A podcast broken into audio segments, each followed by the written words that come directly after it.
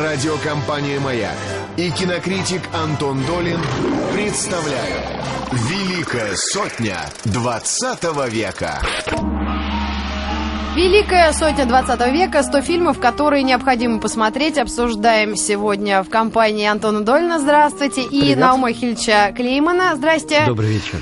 Фильм «Метрополис», ну, наконец-то, дожили. Дожили. Наум Хилич, э, директор музея кино, пришел к нам. э, Он, к сожалению, довольно редкий у нас гость, э, но мы надеемся его чаще все равно к нам вызывать. Без него говорить о немецком экспрессионизме Начало и о Фрице, о Фрице. Ланге, да, ужасно мне не хотелось. А фильм «Метрополис» мне кажется, э, не только великий фильм, ну, это общеизвестный факт, э, но это фильм, из которого выросло дикое количество всего, и э, я только два самых маленьких и жалких примера приведу. Э, Это, во-первых, когда я был на Берлинском фестивале вот в этом году, я был там на документальной картине, про Нормана Фостера, великого архитектора, который э, приехал в Берлин представлять документальную картину о себе и посмотрел новую отреставрированную версию Метрополиса. И он вышел представлять свой фильм э, и сказал, знаете, я не могу ничего про него сказать, потому что я совершенно вообще потерял дар речи, посмотрев Метрополис. Человек, он имел в виду режиссера Фрица Ланга, в 27 году все нарисовал и показал, до чего мы сейчас постепенно доползли с трудом.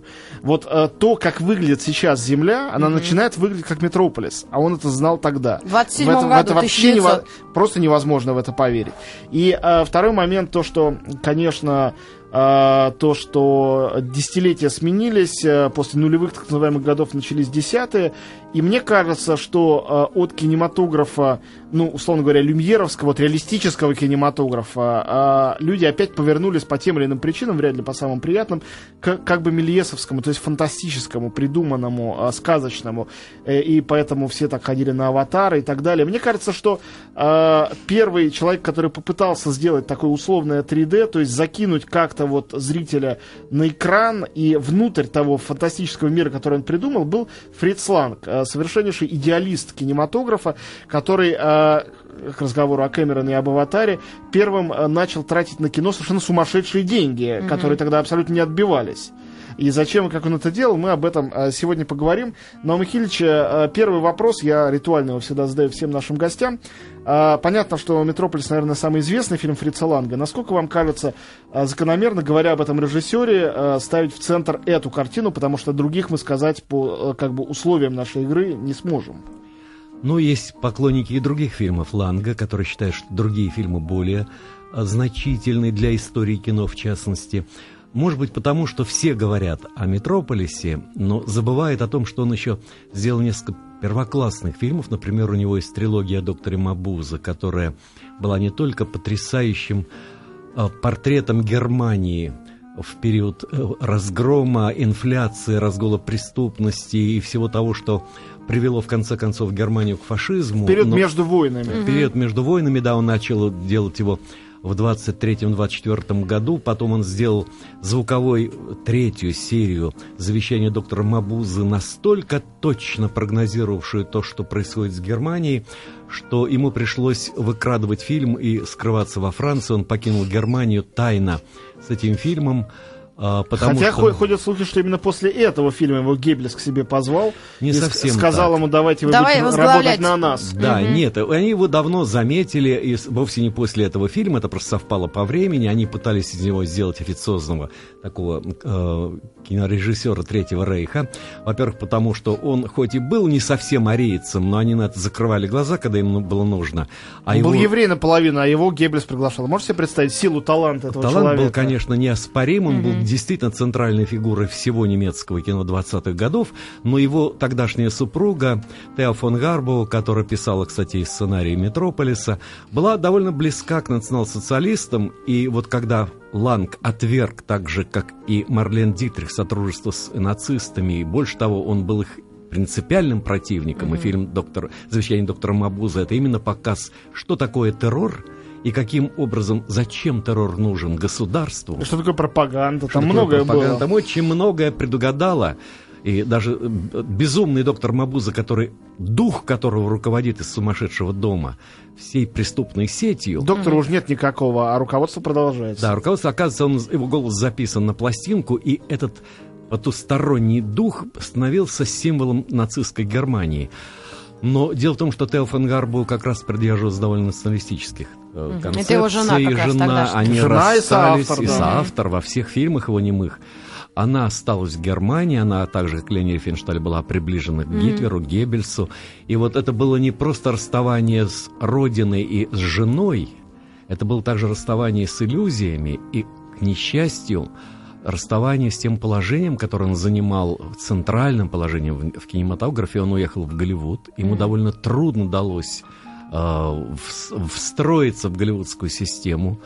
Но он там тоже сделал несколько первоклассных фильмов. Ну, как вы считаете, хотя бы один его фильм американский может все-таки Нет. стоять? Ну, Нет, не может, ни да, рядом один, с Ни немецкими. один фильм не может э, быть рядом, хотя он сделал несколько честных очень фильмов, там «Палачи тоже умирают», или его замечательная картина «Ярость», «Ярость» которая замечательная картина со Спенсером Трейси. А Но- как же третья заключительная часть доктора Мабуза в 60-м? Или это... Это, четвертая А, серия. уже это четвертая? «Тысяча глаз» доктора Это последний его Мабузы. фильм вообще. Да, это последний фильм уже в цвете. Он А. попытался продолжить ту же историю, показать вот эту природу зла, которая, к несчастью, все время возникает как такая э, сила, навязанная человечеству. Э, но это уже не достигает той силы, которая была в немом кино. Вот первые серии Мабуза, как ни удивительно, сегодня смотрятся современнее, чем его фильм э, «Цветной». Ничего удивительного, потому что они были современными тогда, когда создавались, а фильм последний был не современен, когда он делался. Вот да, это был такой ремейк и не очень удачный. И надо, наверное, все-таки назвать еще какие-то важные его э, Да, фильмы я да- могу ранее. сказать, что у него замечательная картина «Дилогия по Нибелунгам», которую он сделал действительно мифологическую картину. Ему удалось создать миф на экране, что это было довольно трудно. И это был первый фильм, да, такой сумасшедший, высокобюджетный из того, что он делал. Наверное, да, это потрачены были огромные деньги, и немецкая кинопромышленность считала, что надо вот поднять Германию с колен после поражения. Это вот такой типичный случай, когда надо было подбодрить национальный дух, и они с помощью Ланга создали этот эпос, который повлиял на очень крупных художников. И более позднего времени я могу сказать, что в Александре Невском Сергея Михайловича Эйзенштейна есть следы увлечения э, Нибелунгами Ланга, там есть прямой диалог даже в, в том, как построен фильм, каким образом там э, кадры выстроены. Ну, сни- снимите с моих э, плеч вообще груз. Скажите, ведь ничего в «Набелунгах» нету националистического, хотя Гитлер и обожал этот фильм. И- Нет, там не столько Там националистических, нет противопоставления Нет, э, рас, абсолютно. наций. Никакого расизма там точно нет. А что, Но он был там была- запрещен? Нет, Да, не, он нет. был слишком разрешен. Это был люби- А. любимый фильм Гитлера, один из А. любимых. Тем не менее, я должен сказать, что он не совсем встраивался в э, идеологию Третьего Рейха, потому его хоть и показывали, но не превозносили во времена э, фашизма и нацизма. Но, тем не менее, Гитлер его любил. Там был образ Зигфрида, который был белокурым красавцем, э, боровшимся с драконом. И, этот И мерзкие карлики еще были. Омерзительные мерзкие гномы. карлики, да. Нибелунги И присутствовали. естественно, что это для Гитлера, видимо, сцеплялось германским духом, который окружен этими злыми карликами. Но, тем Ну, еще не менее- Гитлер это напрямую соотносил, наверное, со своим любимым Вагнером, которому приписывали такие же аллюзии, тоже, говорят, беспочвенно, хотя человек он был противный, но в операх тоже у него ничего этого нет. Но вписать все, что угодно легко, особенно человеку, у которого с головой не сто процентов все Конечно, и Вагнер гораздо значительнее, чем то, что пытались из него сделать нацисты. Вот могу сказать, что тоже Сергей Михайлович Эйзенштейн ставил «Валькирию», и он сказал, что надо у нацистов отобрать Вагнера, потому что это опера совсем не националистическая, это опера сострадания. И то же самое делал Ланг. Ланг был на самом деле, безусловно, гуманистом, человеком очень глубокого гуманистического убеждения, и больше того, он был наследником немецких символистов. Это очень важно для Метрополиса, потому что это фильм не только экспрессионистский, там есть мотивы экспрессионизма. Слушайте, вот мы посыпали уже терминами, надо сейчас будет объяснять, что такое Ну да. экспрессионизм. А то я уже заскучала. Извините, хорошо. Значит, дело в том, что экспрессионизм это было течение, которое э, не настаивало на жизнеподобии, которое наоборот усиливало и даже несколько- некоторые формы реальности для того, чтобы передать отчаяние. Оно боролось с таку- таким прекраснодушием официозного фаш... э, немецкого искусства э, кайзеровского времени, и с другой стороны противостояла этому сладостному импрессионизму, которое любовалось природой, которое И считало... любовалась собой И также. собой тоже, да. Но вот это было противопоставление наоборот. Это были страшные иногда маски вместо лиц. Это была искаженная реальность. И экспрессионисты ввели, вот, в частности, мотив человека массы, который использовал замечательно в своем фильме «Метрополис».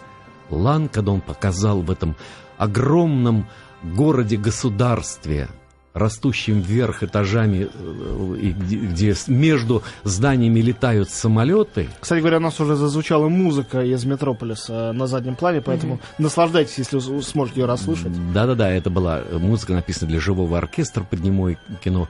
А глубоко внизу в подземелье были страшные катакомбы, в которых жили рабочие, были машины, которые превратились в нового бога, э, такого языческого бога, можно сказать, и мир богатых на Там самом даже ему верху. имя дается Молох, мы видим его Да, лицо конечно. этого бога, страшную пасть, которая глотает людей. Там все довольно прямолинейно и очень выразительно. Конечно, и вот это как раз было отчасти экспрессионистским, вот таким усиленным, где люди шли по команде, пускались на лифтах вниз, где люди не видели неба, где люди были превращены в винтики. Причем огромное количество людей. Насколько Да, я знаю, там там, тысячи, массовки. десятки Массовки тысяч. нереальные просто. Огромное и без всякого компьютера. Это Ну все да. были подлинные люди, одетые в униформы. А рядом с этим мир э, богачей, которые живут наверху. И идея была И абсолютно... себе сделали Эдемский сад, в котором они Да. ходят, э, с гигантскими деревьями. Вообще он любил Ланг такие делать, э, не- не- несуществующие парки, э, сады и леса. Он впервые это сделал в Нибелунгах, там у него гениальный совершенно Лес, волшебный лес, по да. которому Зигфрид едет на коне, а потом встречает там дракона. И он сделал такой же э, лес, но превратил его в Эдемский сад в Метрополисе, где э, ходят э, юноши, в частности, главный герой, какие-то девы. Дев этих э, юношам отдают совершенно безвозмездно, и всем очень хорошо. Я думаю, что важно рассказать сейчас главную такую линию, чтобы было понятно, про что этот фильм. Фильм о том, как существует хозяин этого огромного города и всех этих производств, у которого есть сын, он вдов. Он живет в таком раю, у него есть армия слуг, которые превратили в рабов рабочих. Рабочие живут, наоборот, глубоко внизу, в катакомбах, и являются рабами машин и всего этого социального механизма.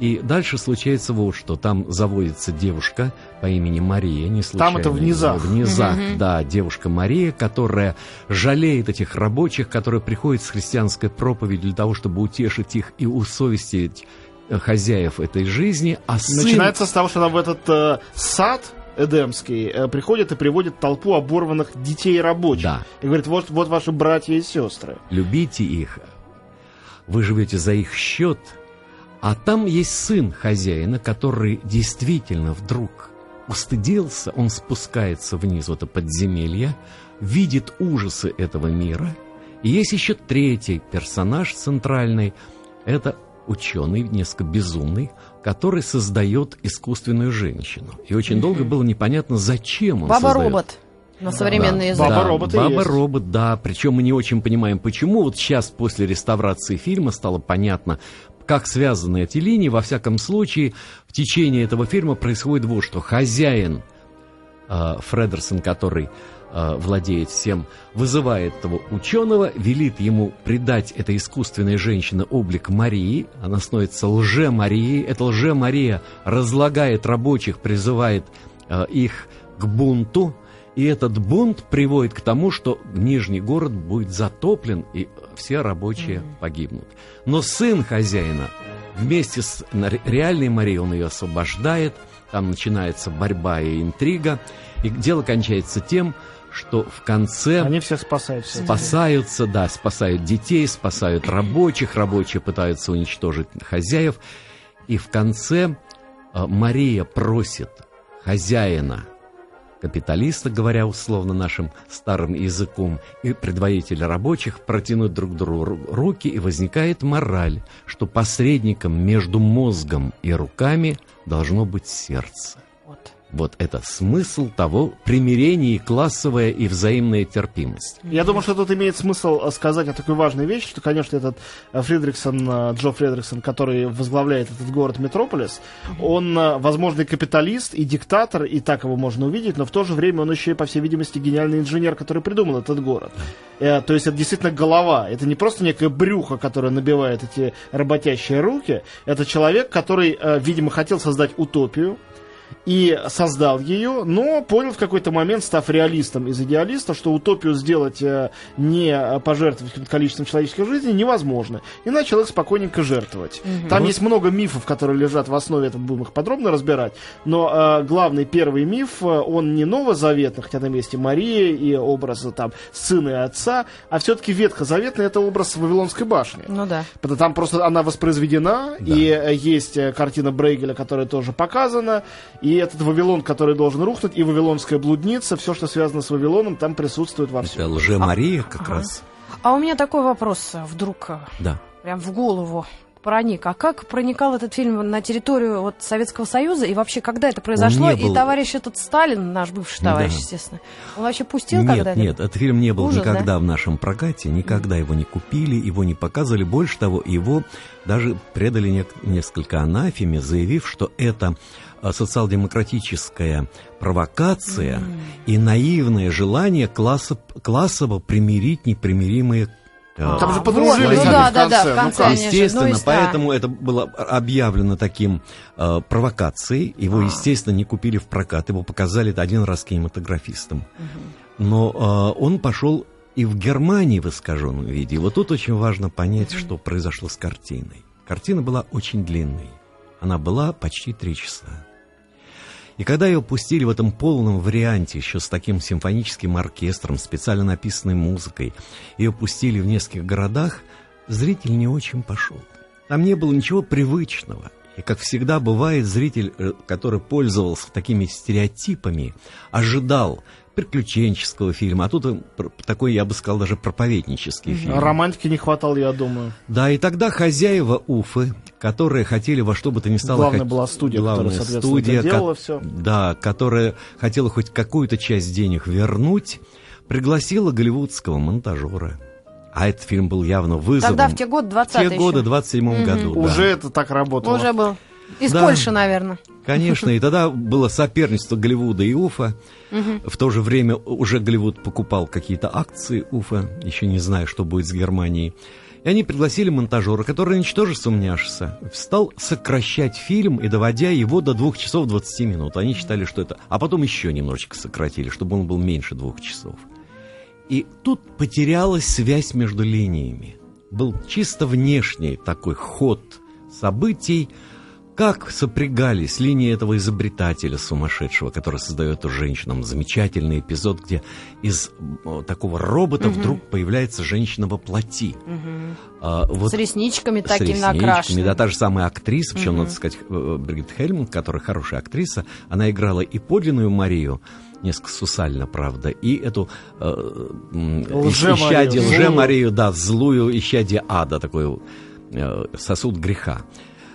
И вот беда в том, что зритель удовольствовался этой оскопленной копией. Mm. Фильм вернул каким-то образом, но он был продан во множество стран. И вот одна из копий оказалась в Латинской Америке, в Аргентине.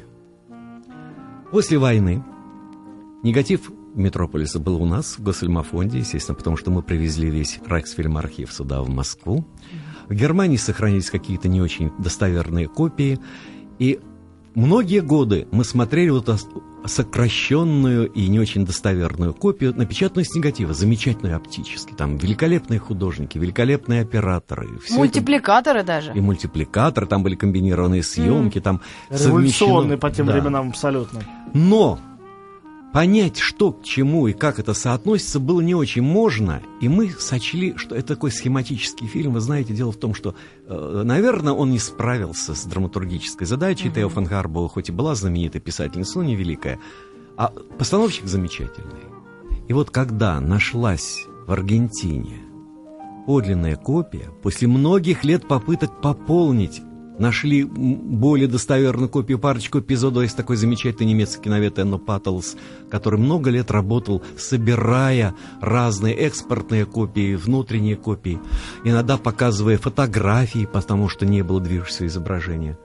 И вдруг нашлась копия 16-миллиметровая в Аргентине – где были 25 минут. Ой, буду за Аргентину болеть.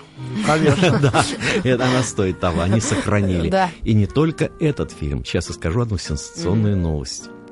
В Аргентине в этом же архиве нашелся фильм нашего Евгения Червякова «Мой сын», фильм 28 года, который считался пропавшим. У нас не было ни одного фильма немого Евгения Червякова, замечательного режиссера, который погиб в 41 году под Ленинградом. И вот в Аргентине сейчас нашлась копия этого фильма. Вот аргентинцы, Господи, а?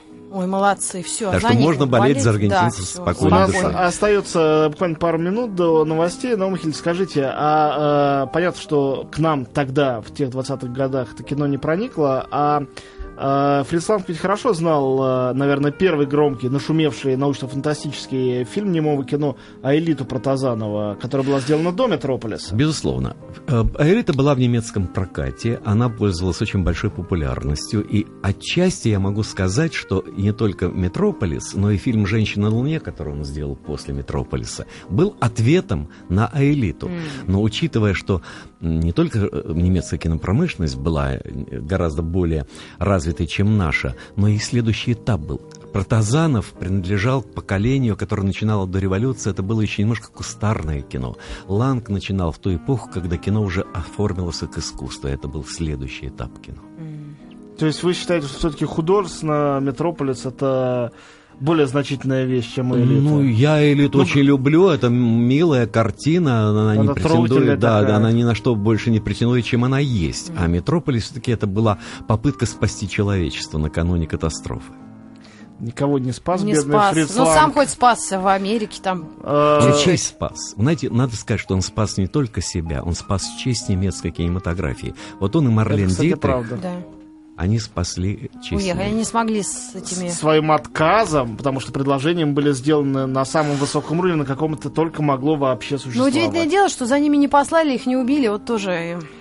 Могли их- ведь? Да нет, и- и- знаете, Гитлер иначе действовал. Он пытался заместить их эрзацами, и у него были эрзацы. Для Марлен Дитрих он придумал несколько таких звездочек, да, там Зару Леандр и так далее. Но у него мы- была Лени Рифеншталь все-таки. Ну что ж, мы вернемся в студию после новостей на «Маяке». Мы обсуждаем фильм Фрица Ланга «Метрополис». Оставайтесь с нами, пожалуйста. Великая сотня 20 века. Говорим о фильме Фрица Ланга «Метрополис». И у нас в гостях историк кино Наум Ихильевич Клейман. Здрасте. Вечер. Михаил, Я- слу- да. слушайте, а слово «Метрополис», оно откуда вообще взялось? Оно же не прижилось как-то как термин, а осталось названием фильма. Но оно, конечно, идет от слова метрополия, то есть, э, Это понятно. естественно, да. Но оно, конечно, кон- кон- сконструировано было для фильма, и я думаю, что оно стало понятием. Оно уже не является просто названием фильма. Например, появились везде магазины «Метрополис». Э, Удивительным образом. И даже есть клубы «Метрополис», э, которые претендуют на то, чтобы быть центром городской культуры или будут э, надстройками над всеми прочими видами. Ну, это, конечно, То есть некая сконцентрированная идея мегаполиса, что вы имеете в виду? Да, конечно, Как это это сформулировать? Ну, это э, метрополис, то есть это нечто центральное, нечто, что является сверхгородом. Это не просто город, это мега-город, да. И, и, конечно, э, в этом есть некая э, стилизация, я бы сказал, тоже не, э, под эм, римскую мифологию. Это ведь слово, которое напоминает латынь. И это не случайно, потому что, конечно, это фильм, который претендует на описание всей человеческой истории. И Вавилона, И еще и, будущего. и будущего, да. И, конечно, это science fiction в чем-то. а, В чем-то это марлите такое. Особенно, конечно, когда появляется семь смертных грехов и смерть, это мой любимый момент. Да, Э, Там начинается расскажите. пляска смерти, по сути дела.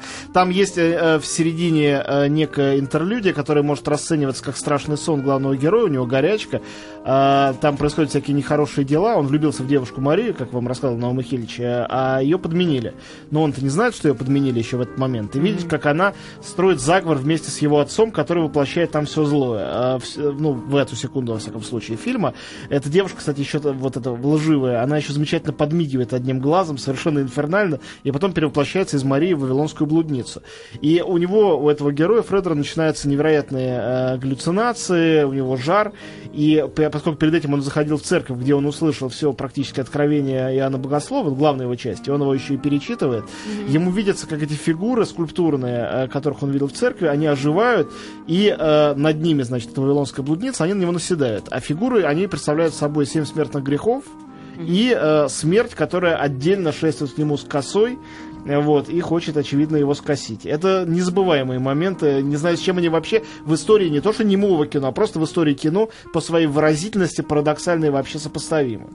Но это как раз очень интересное использование в символике э, скульптуры готического собора. И там есть очень много от да, готики. Без средневековья тоже, конечно, не обошлось. Конечно, там готика тоже э, вместе с конструктивизмом, вместе с э, символизмом. Там еще, с конечно... башней. Там все такое сумма суммарум.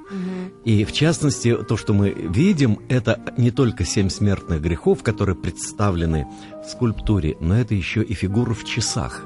Потому что в средневековых соборах есть часы, в которых сменяются эти фигуры, иногда это апостолы, а иногда это и смертные грехи, и смерть с косой. И это потом сыграет вот в новой реставрированной версии, это снова возникает в конце уже как часть этого собора, куда э, пытается скрыться от преследователей герой, где гибнет этот злой изобретатель, который наслал. Возникла очень интересная новая мотивация, почему он делает искусственную женщину, которая превращается в лже-Марию. Полной версии, оказывается, хозяин города и изобретатель любили одну женщину. И богач украл жену у своего соперника-ученого гениального. Ах. И она родила ему сына, сына. и умерла при родах. А вот изобретатель делает искусственную женщину, чтобы придать ей черты своей возлюбленной. Но тут приходит э, с заказом хозяин города и, и опять и опять возникает тема мести. Он решает отомстить хозяину за украденную любовь угу. тем, что погубит его сына помощью этой лже-Марии. И он придает облик искусственной женщины, этой лже-Марии. Марии. И вот тут вдруг все стало связываться. Благодаря кстати. Э, говорят, тут интересный момент. Вот вы говорите, что богач увел ученого, и ученый сразу спятил. Но ведь здесь есть и другой момент. А ведь в этом фильме есть дико интересная двойственность, которая, мне кажется, и заставила э, совершенно разных, э, в смысле политических взглядов людей, этот фильм боготворить или наоборот ему не доверять. Как ему э, не вполне доверяли и нацисты, и коммунисты, и с другой стороны, и Гитлера это дико впечатлило хотя бы с художественной стороны. В общем, мне кажется, что двойственность здесь есть как минимум в двух э, позициях. С одной стороны, этот фильм а, он а, показывает безумного ученого, причем безумный ученый практически алхимик. Вы видели ведь все, я надеюсь, что там есть пентаграмма, которая постоянно да, да, возникает, да. а это самый худший магический знак, какой бывает. Это для, ожив... для вызывания демонов, для оживления големов, то есть ничего хорошего. И это, собственно, есть голем, это искусственная женщина.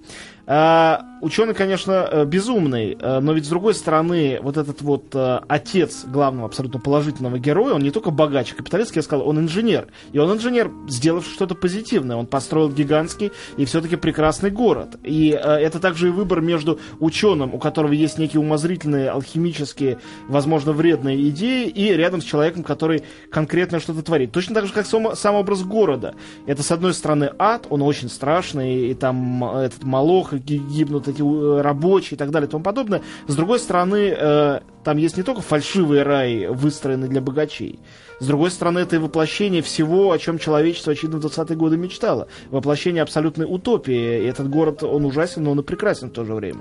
В том-то и дело, что фильм построен на том, что и этот диктатор, великий организатор и менеджер успешный, можно сказать, да, и э, ученый великий лишены морали. И весь фильм в том, нет сердца. Со состоит нет сердца. Если нет посредника сердца, то и разум, и руки оказываются преступными. А сердце единственного этого сына, который Сын, хватается... Сына и у девушки Марии, да. которая руководствуется христианской моралью, которая несет прежде всего мир и взаимотерпимость.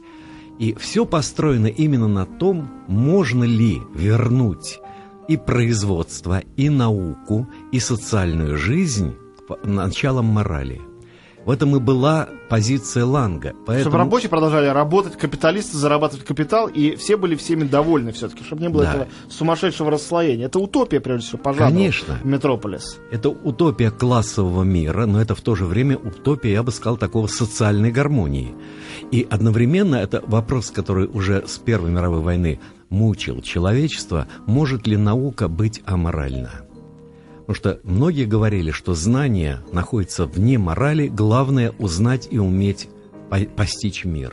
Вот это тоже дико интересный момент. Ведь э, на самом деле, если мы очень схематично сравним 19 век и 20, 19 век весь был построен, начиная даже с конца 18 на идеях прогресса, и наука это априори всегда было хорошо. 20 век начал показывать, начиная с э, ужасных, не знаю, там, с газовых бомб во время Первой мировой войны, что наука может применяться для самых чудовищных целей, которые могут быть.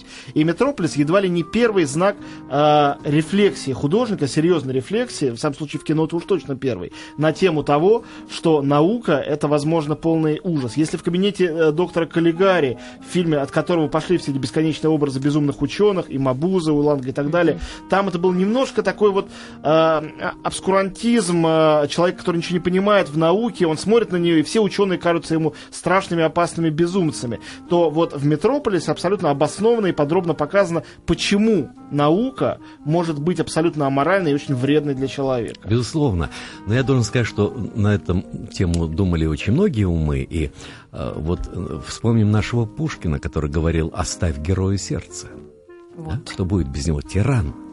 И вот этот именно пушкинский, я не думаю, что Ланг знал Пушкина. Думаю, что не знал.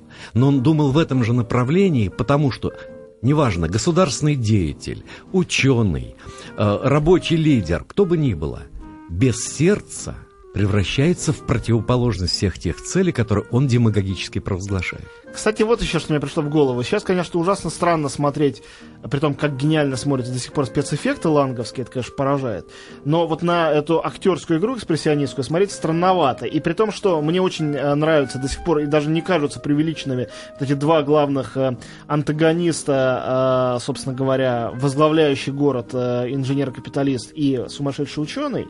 Но вот два положительных героя, Фредер и Мария, Мария, возлюбленные, они невероятно такие лубочно преувеличенные, да. с выпученными глазами. Но сейчас мне вдруг пришло в голову, что речь здесь не только о том, что был такой канон игры, но вот то, что они играют двух абсолютно несуществующих, невозможных, э, утопических персонажей, которые всех примеряют, они играют такого вот Иванушка дурачка, дурачка и... Э, Елену Прекрасную. Елену Прекрасную. Двух совершенно сказочных персонажей, которые в довольно реалистическом мире вдруг возникают. Только такие сказочные персонажи могут э, повести за собой людей, заставить их поверить в чудо, и это чудо хотя бы на экране как-то осуществить. Ну, вы знаете, если вы вспомните, опять же, средневековые Миракли, где дело происходило всегда чудо, и всегда были ангелы или праведники, которые должны были примирить конфликтующие стороны, они сделаны совершенно в традициях средневекового Миракля, или сказки, если хотите. Но сказки религиозной и сказки проповеднической.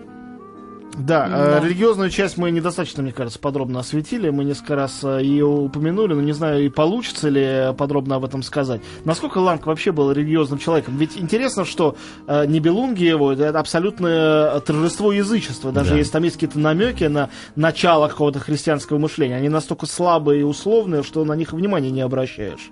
Я не думаю, чтобы он был очень глубоко религиозен, хотя, конечно, его протестантское воспитание, в котором он вырос в Вене, и у него была такая, я бы сказал, протестантская тенденция, а, довольно рационалистическая. Но дело в том, что это не столько религиозное в полном смысле слова, сколько этически религиозное. Он как бы вычленял, как многие интеллигенты того времени, этическую компоненту из э, евангельской истины, и на ней стоял довольно твердо, и это потом сказалось в Америке, надо сказать, его американский цикл весь построен именно на этом, начиная от ярости, который построен на ответственности человека перед совестью и Богом, и он понимает Бога как совесть прежде всего, которая не позволяет человеку пасть ниже, даже идти на поводу у инстинктов.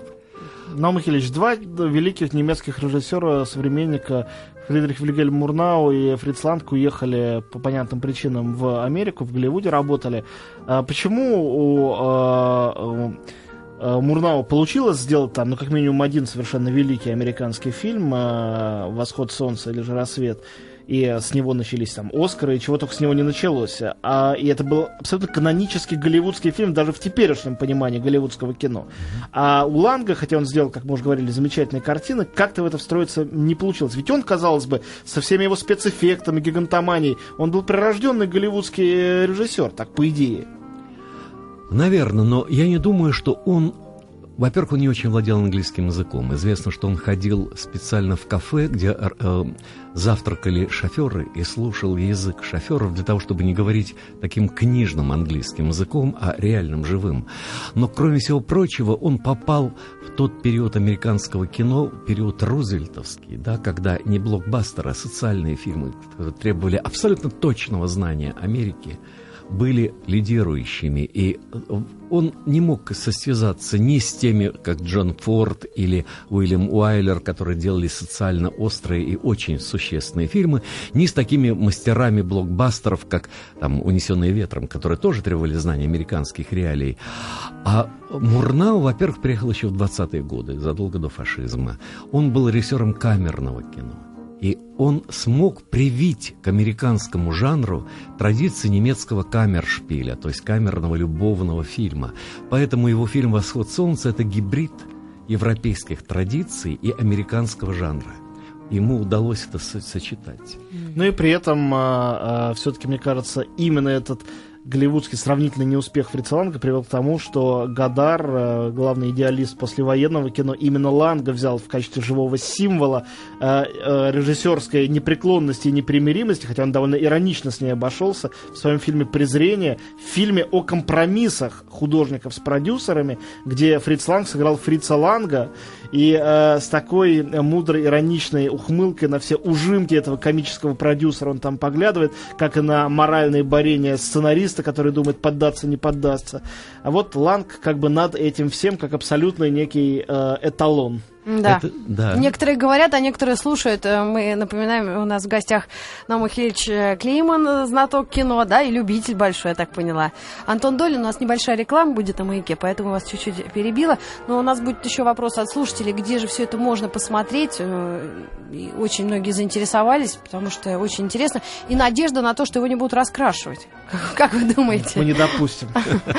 Я выйду тоже на Баррикаду на Красной площади построю. Да, и посмотрев на эти декорации, которые создавались в 27 году, я посмотрела это круче, чем в обитаемом острове. Ой, я... это уж точно круче. Если даже этот сделать черно-белым... Кстати говоря, э, Бондарчук явно ориентировался на... Да, да. Но не дотянул. Да, мы вернемся. Великая сотня 20 века. Так нравится. Ну что же, мы э, вновь в студии «Маяка». Нам Хильч Клейман, Антон Долин. Кстати, Антонио, я не знаю твоего отчества. Может, и не стоит. Ну ладно, пока. Молод еще. Да. О фильме «Метрополис» мы рассуждаем. Ну как мы, я так. Я и трактор, Паша. Фриц ну, Ланг. Да, э, Наум Михайлович, э, хочу напоследок э, вам адресовать откровенно глупый вопрос. Э, Не но, мой причем. Да. Он глупый, но он меня очень давно заботит на самом деле. Когда видишь фигуру, подобную Фрицу Лангу, э, когда видишь его фильм, или фильмы того же самого Мурнау, ну, у меня, в самом случае, или ранние фильмы Эйзенштейна, у меня возникает ощущение, вот, э, ну, как, как при там, рассмотрении на наследства Леонардо да Винчи, что были люди, которым давалось абсолютно все, и думаешь, им давалось все, и они смогли такое количество всего там в один фильм придумав впихнуть, только потому что они были настолько гениальными, или все-таки кинематограф тогда только создавался, только учился вообще говорить во, все, во всех смыслах слова говорить э, и показывать. Э, и поэтому им э, досталось прерогатива первыми открыть и придумать то, что э, остальным оставалось потом только повторять. Ну, вы знаете, есть глупые ответы, нет глупых вопросов. Mm. Я думаю, что главное, что было, тогда было детство кинематографа. Мы знаем, что есть детская гениальность. Да? Кроме гениальности Ланга или Эйзенштейна или Мурнау, есть еще детство кинематографа, который в это время был необыкновенно изобретателен. Он еще не был, не был хотя были огромные доходы от фильмов. Да, пер, впервые мне эта мысль пришла в голову, когда я смотрел короткометражки Мельеса, кстати говоря, когда-то в музее кино. Вот человек, он какой-то циркач, он вообще, ну, ну он даже не получал кинообразование, не было такой вещи, как кинообразование. Он придумал половину спецэффектов, э, принципов спецэффектов и трюков кинематографа сам из своей головы, и все это осуществил. Это же невозможно в это поверить сейчас. Но, тем не менее, это было то открытие целого пласта культуры, да, и нового искусства, и можно было каждый день совершать открытие. Mm. И сам энтузиазм этого поколения был гениален, можно сказать, да.